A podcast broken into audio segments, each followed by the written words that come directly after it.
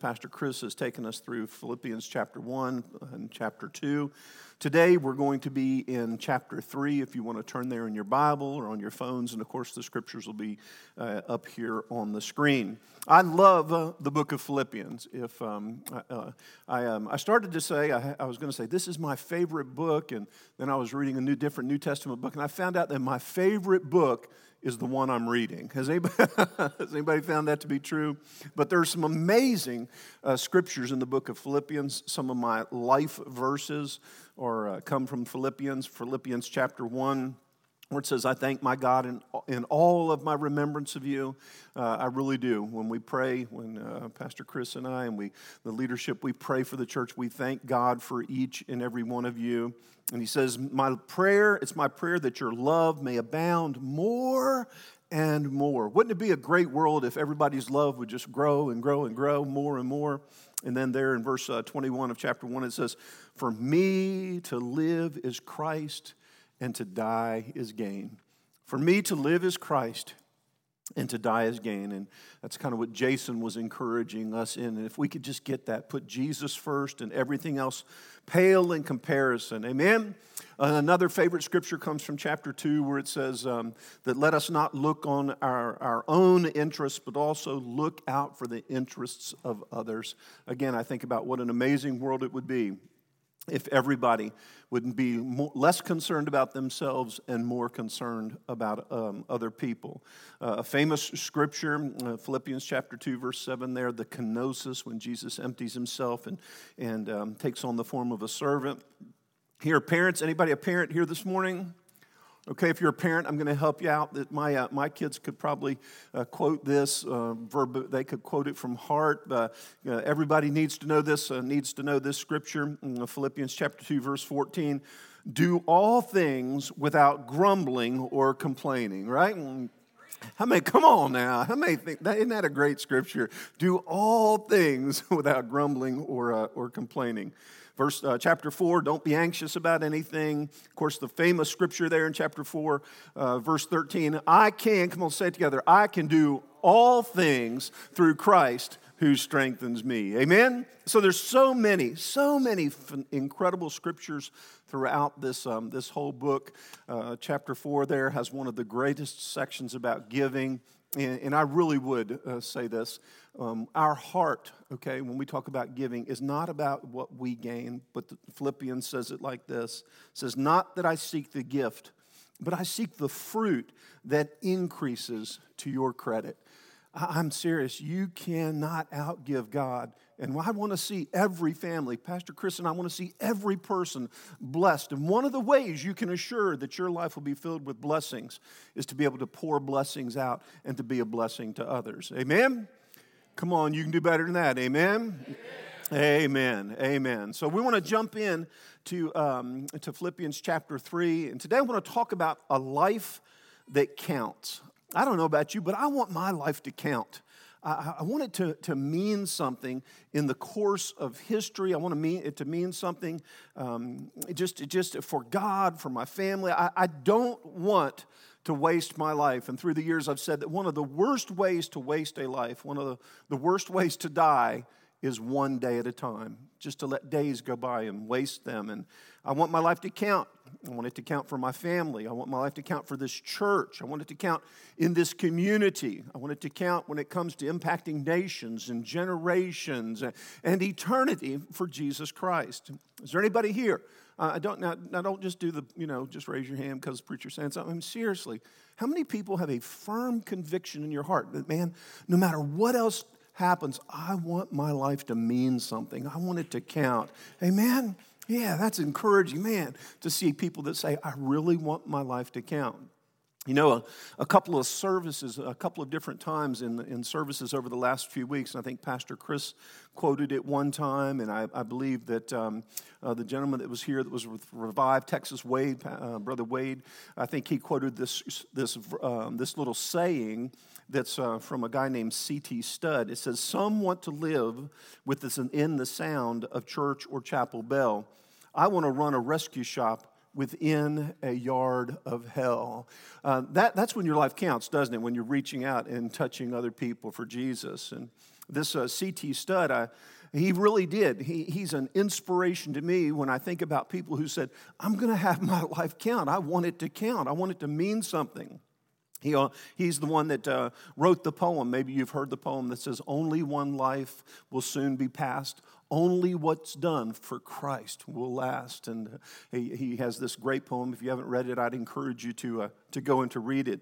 So, um, this C.T. Studd, or Charles Thomas Studd, he was born in England in 1960. He was um, the son of, uh, of a wealthy Englishman. This guy had gone to India and was doing uh, exports and agricultural type of things, made a fortune, made a fortune, and came back to England to just live the good life. And uh, so, C.T., uh, this Charles here, was um, given the opportunity to live a very uh, a life of, of, of opulence, really. He was able to experience everything that he wanted to experience. He grew up playing cricket.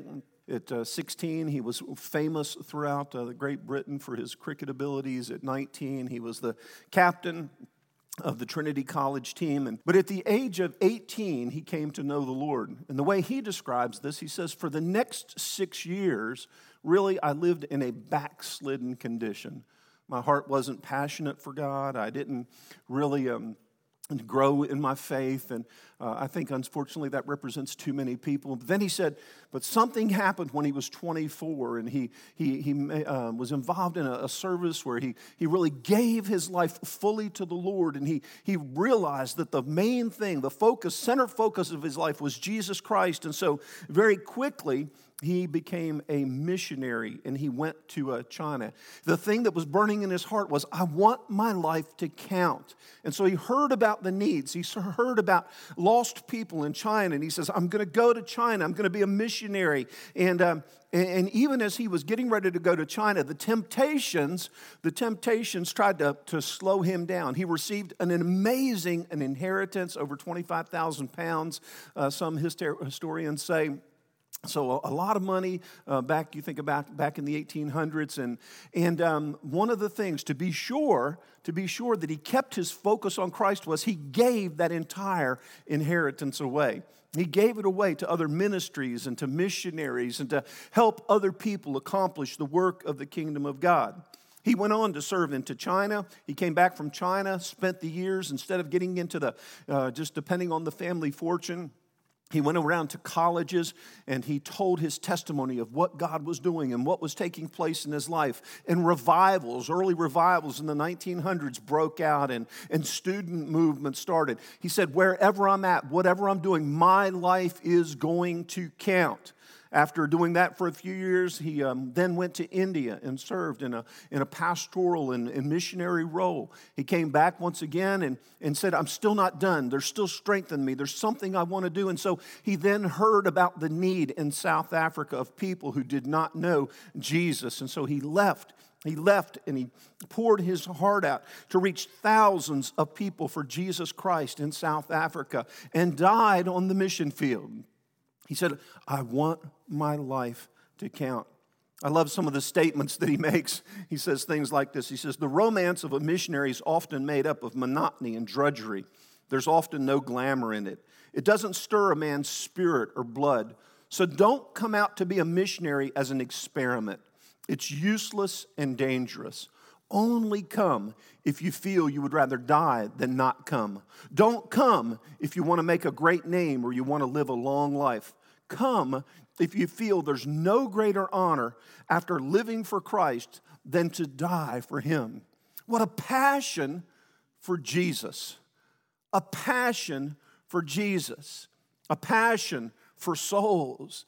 He says, How could I spend the best years of my life living, living for the honors of this world when thousands of souls are perishing every day?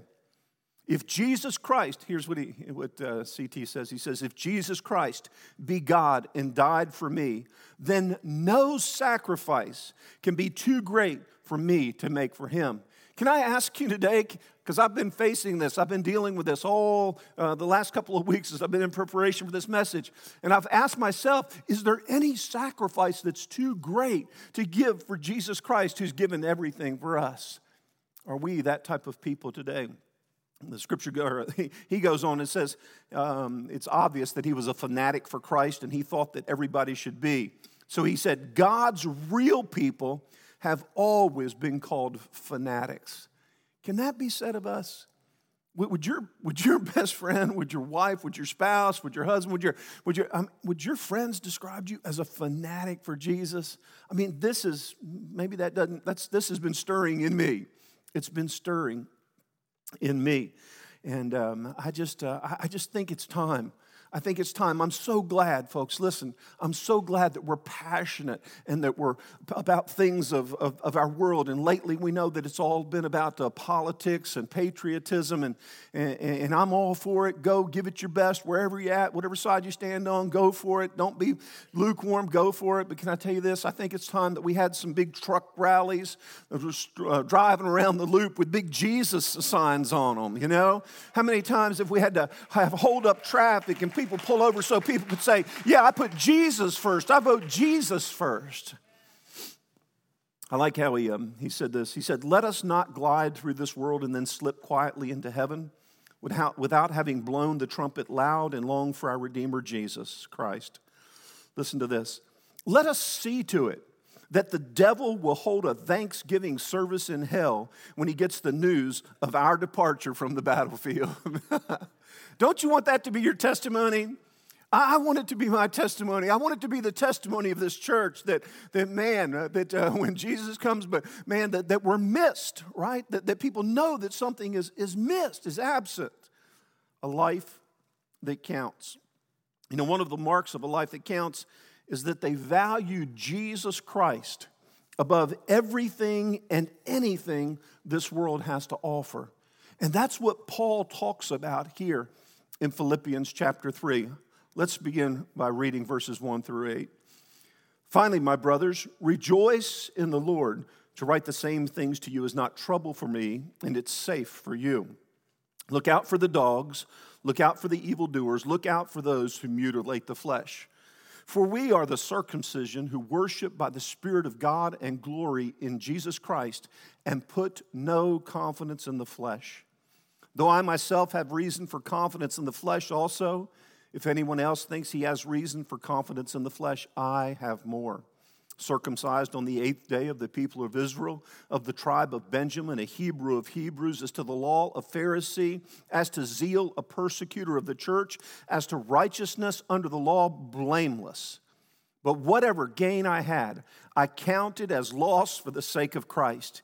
Indeed, I count everything as loss because of the surpassing worth of knowing Christ Jesus my Lord.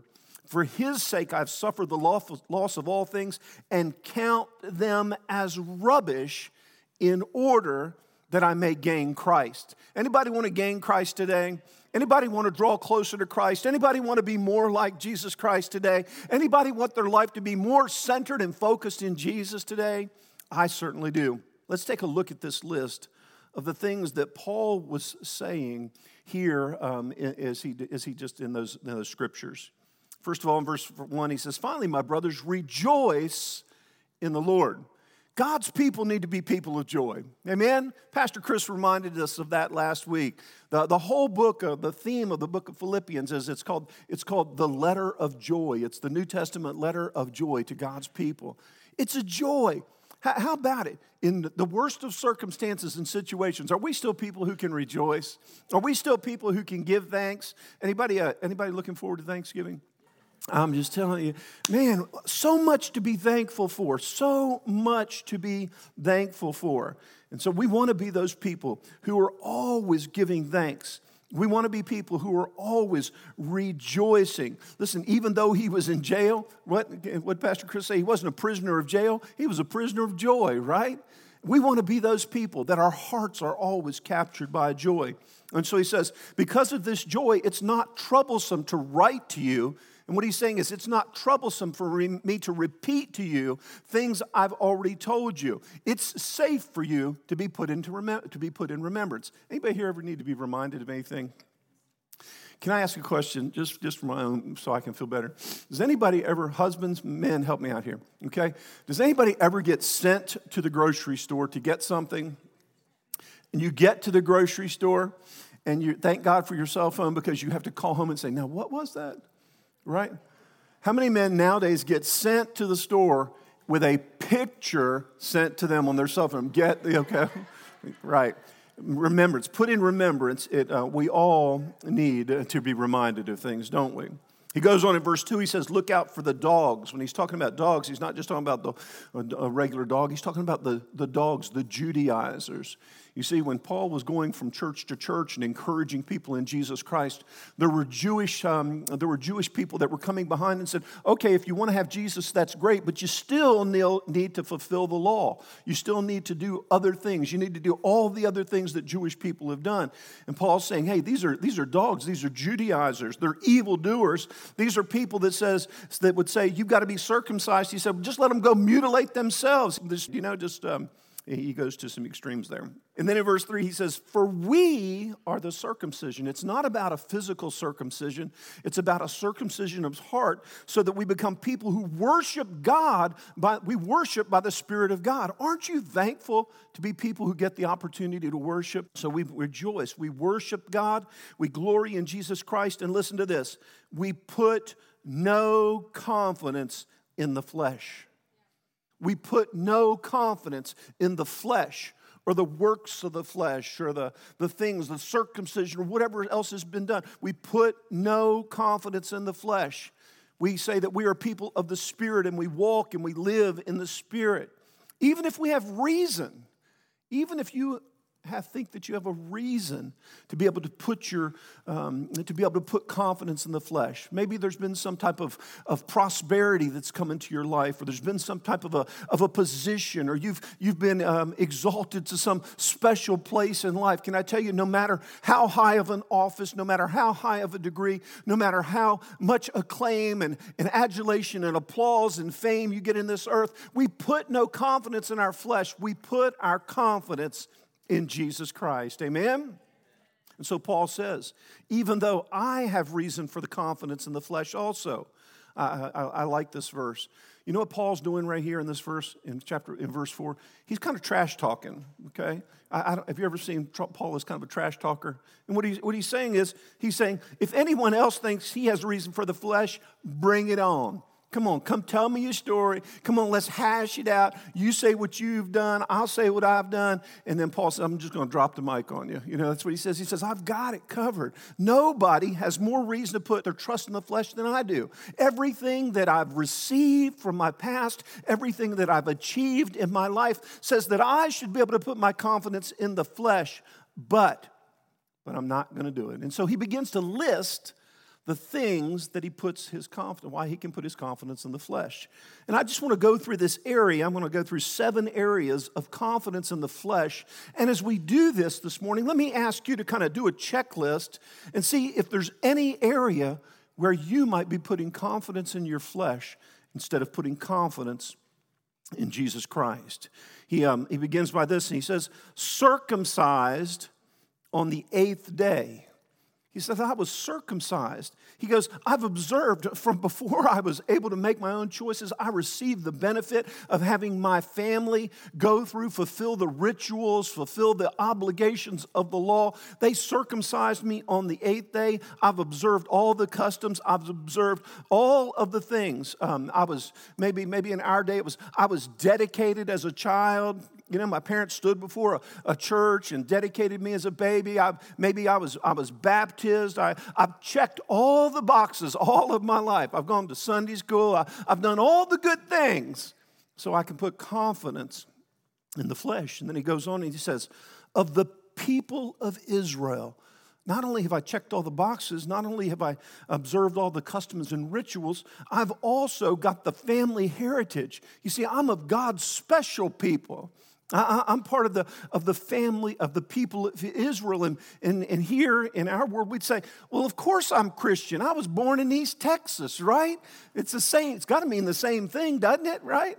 Because uh, everybody knows that me and the good Lord got an understanding, right? Maybe your dad or your grandpa was a preacher. Maybe you've grown up all your life knowing about the things of, of, of church and the things of Christianity. And he says, I could put my confidence in my family heritage. How many people here have two or three generations, four or five generations of, of Christian, a heritage of Christianity in their families. That's a beautiful, wonderful, incredible, amazing thing. But you know what? That's not what we put our confidence in, is it? Amen? He goes on, he says, Of the tribe of Benjamin, he says, I'm of the tribe of Benjamin. Now, the tribe of Benjamin, out of the 12 tribes of Israel, was a very special tribe. It had an elite status to it, it had social status. And so he says, I'm not just one of the people of Israel, I'm from the most special tribe. I'm, the, I'm from the tribe where the, the first king of Israel came from the tribe of Benjamin. Anybody remember the first king of Israel's name? Saul, right? What's Paul's name before he comes to Christ? It's Saul, right? He says, Look at me. I, am named after the king, uh, the first king in, in, in, the tribe of Benjamin. It's, they were the ones that owned the property where, where the temple was built and all kinds of special things from the tribe of Benjamin. So there was this social status, there was this uh, political affiliation. And, and, and I would say to us, how many times is it, is it easy for us to say, well, my social status or, or my, political, um, my political acclamation, then I can put my confidence in that, that I'm doing the right thing, that I'm making an impact. My life counts because of some political or social activity or, or stance that I take. And can I tell you to here today that Paul says none of those things is going to benefit us. None of those things. He goes on, a Hebrew of Hebrews, ethnicity. He said, Look, I'm a true Hebrew. And, listen, it's a great thing to be proud of your race. That, that that's a wonderful thing. Uh, whatever your race is, it, it really, white, green, pink, purple, black, blue, you know, whatever. Can I tell you that's fine, but can I tell you that it's not where we put our total confidence, where it's not where we put our first place of confidence. He says, so I, put my, I could put my confidence in my ethnicity. He says, a Pharisee, religious devotion, the knowledge of the word. Now, I think Pharisees in our day probably get a little bit of a bad rap. We think that they were just all extremists and legalists and bad people and all that. But can I tell you, they really did love the Word of God. They gave themselves to the Word of God um, when Paul was on trial before uh, King Agrippa in Acts 26, it says this it says, From my manner of life from my youth, being spent from, um, from the beginning among my own nation in Israel, it's known by all the Jews. Anybody who's really a Jew, anybody who knew anything about, about what was going on in the, in the Jewish religious world said they knew me. He said, They have known for a long time, if they're willing to testify, that according to the strictest party of our religion, I have lived as a Pharisee. He, he said, That's really something that in, in that time and in that day to be very proud of. He says, I, I, I, I, had the opportunity to study, to get degrees, to get education. I had the opportunity to, uh, to really pursue knowing the law, knowing the Word of God. And, and, uh, and he says, Really, I think what he's saying is, is in some ways, I was a know it all. I was a know it all. I think uh, Paul would have been one of those people that, per, that probably demonstrated a religious spirit. You see, but what Paul tells us is you can know the word without knowing Jesus. Amen. Anybody know that demons know the word, right? They just don't know the power behind the word, and that's Jesus. Amen. He says, and he goes on, he says, zeal. Zeal. He says, I was so zealous. I was so busy with religious activity. I was so passionate about doing things. And, folks, there's a lot of people today that they're passionate and they think because they're passionate about something that that makes them right. How many people know that you can be passionate and be passionately wrong about something? Amen? And there's a lot of that going around. He says, I was so passionate, as a matter of fact, that I became a persecutor of the church. In Acts 9, verse 1, Paul, it says this it says, But Saul was still breathing threats and murder against the disciples of the Lord. He was so zealous that he went to the high priest and he asked them for letters to the synagogues of Damascus, so that if he found any belonging to the way, men or women, he might bring them bound to Jerusalem to see them persecuted for believing in Jesus. He said, I was zealous. He was the one, we know that, this, uh, that history tells us, he was the one that, that stood and held the garments while Stephen, the first martyr of the church, was martyred, was stoned to death. He was zealous. He had all of this, um, all of this background, all of this history, but he missed Jesus Christ. And then he says, he says, I was um, completely legalistic. He said, I kept all the rules. I, I, I, did, I obeyed everything. Nobody could find anything, anything wrong with me. As a matter of fact, he said, I was blameless. I was moral. I was upright. I, um, I, I did all the right things. He said, I'm, I'm like, the, like the rich young ruler. I've kept all the rules from all of my life. And, and I wonder how many of us think, well, all I've got to do is just live a good life or live a moral life. And if, if I'm just a good person, if I'm just a moral person, if I, if I don't break the rules, if I don't hurt anybody else, then, then everything's okay and everything's good with me. He says, I can trust in, I was trusting in my own ability and my own strength. Now, now, as you're looking through this list, folks, does anybody notice something in common with this list? If you think about it, they're all good things. They're all good things. You see, it wasn't the, the bad things that was keeping Paul from Jesus, it was the good things. It was the fact that he was putting his confidence in good things. Seriously, it's good to love your family.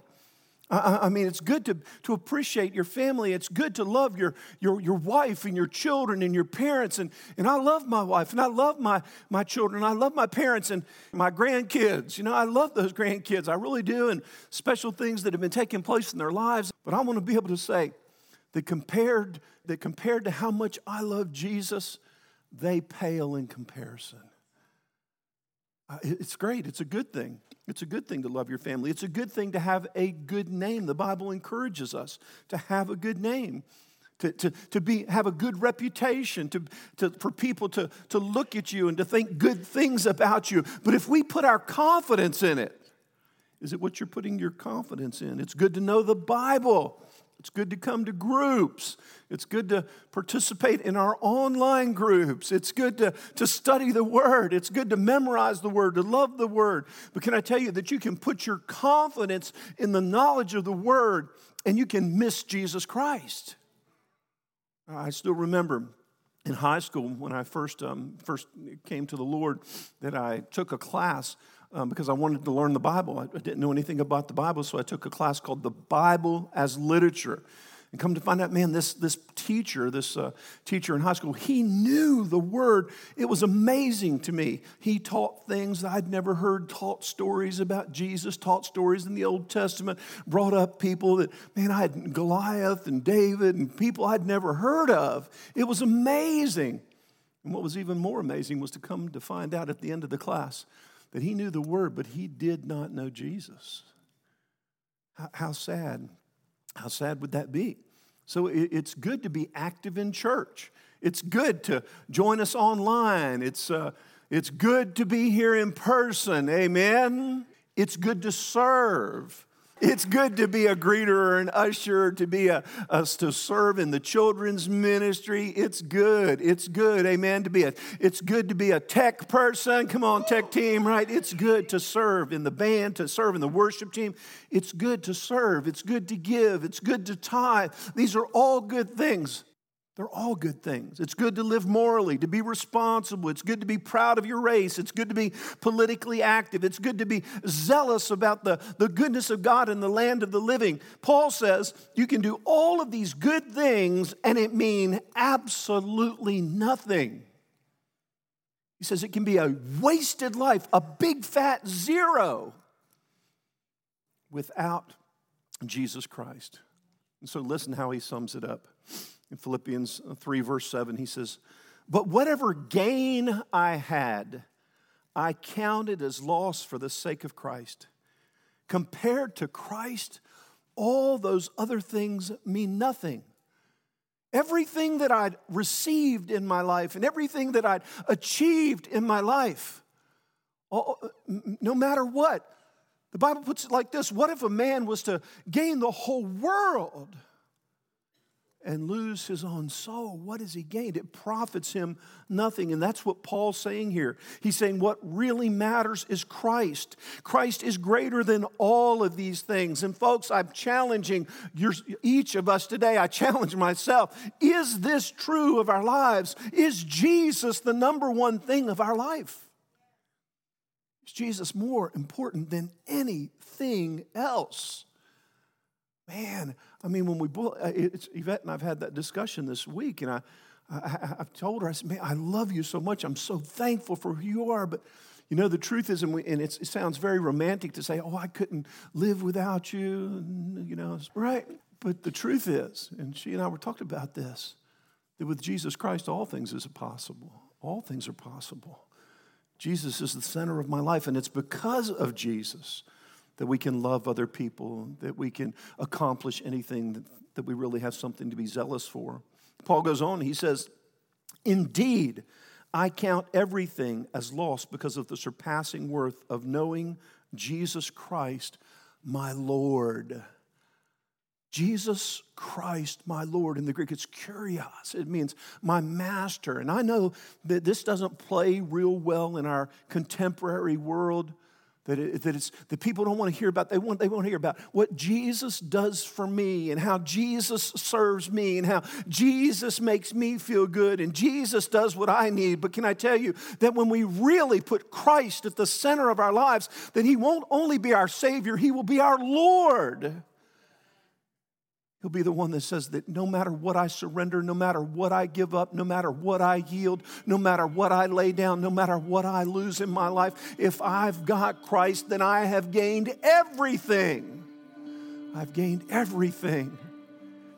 And I pray, I pray that this will be a reality in my life and in your life and in the life of this church.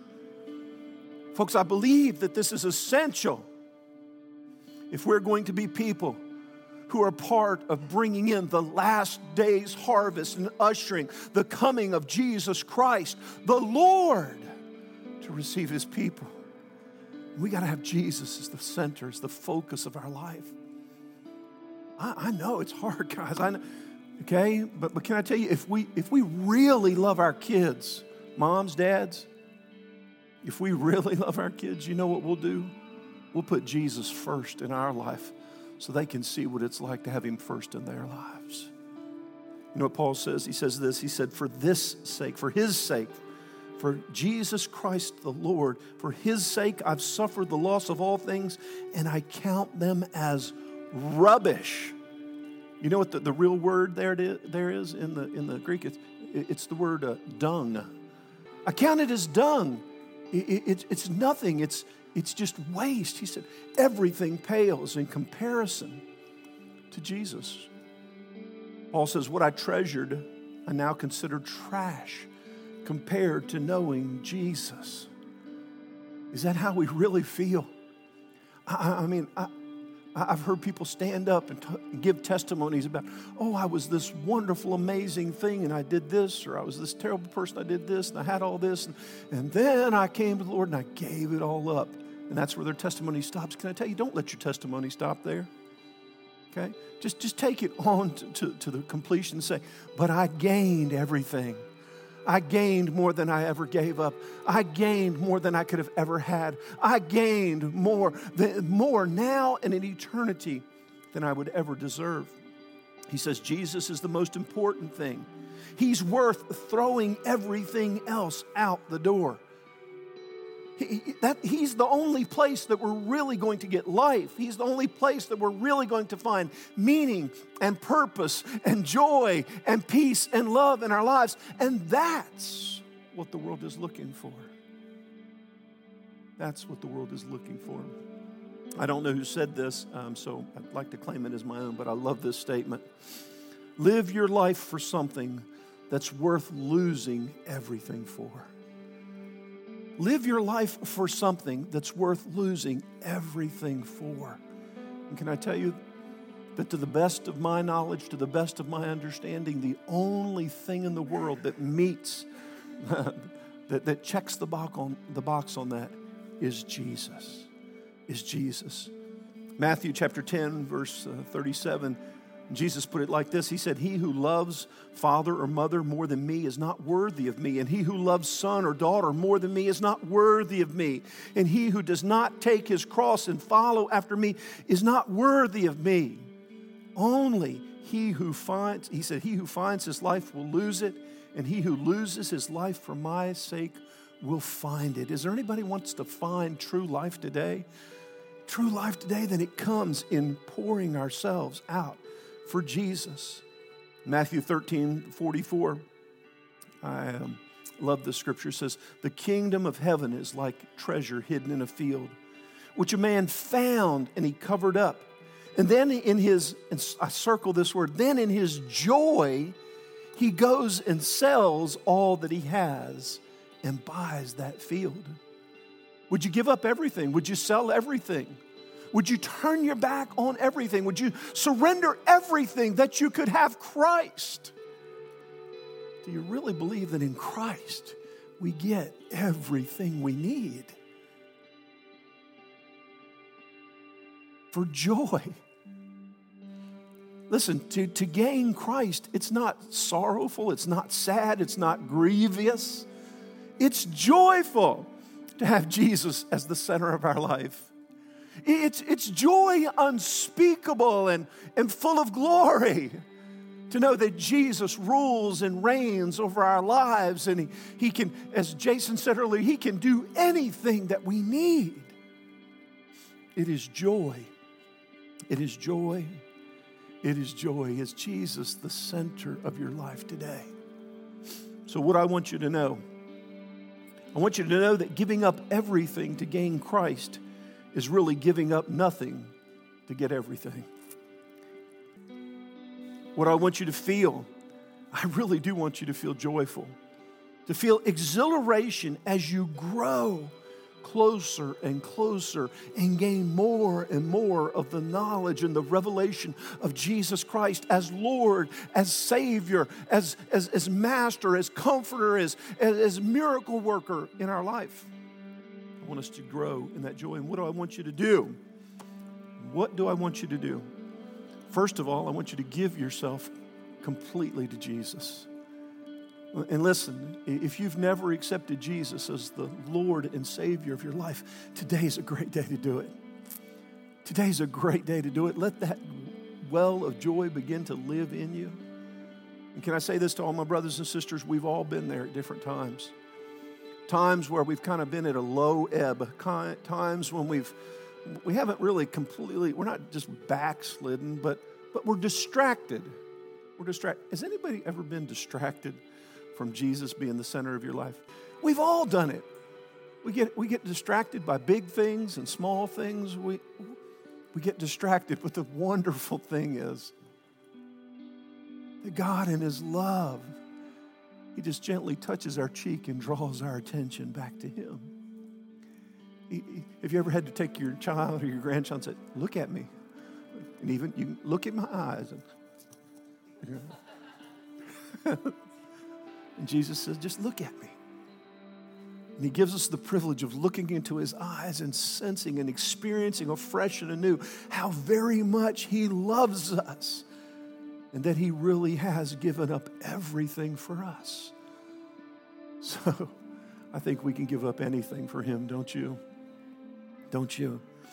So give yourself to the Lord and then, and then, I want you to give your most generous, sacrificial offering that you've ever given to bless others. If you haven't already written your check or gone online and given, or if you have, then maybe I pray that the Lord would stir your heart to give even, even more. Second Corinthians chapter 8 uh, says this.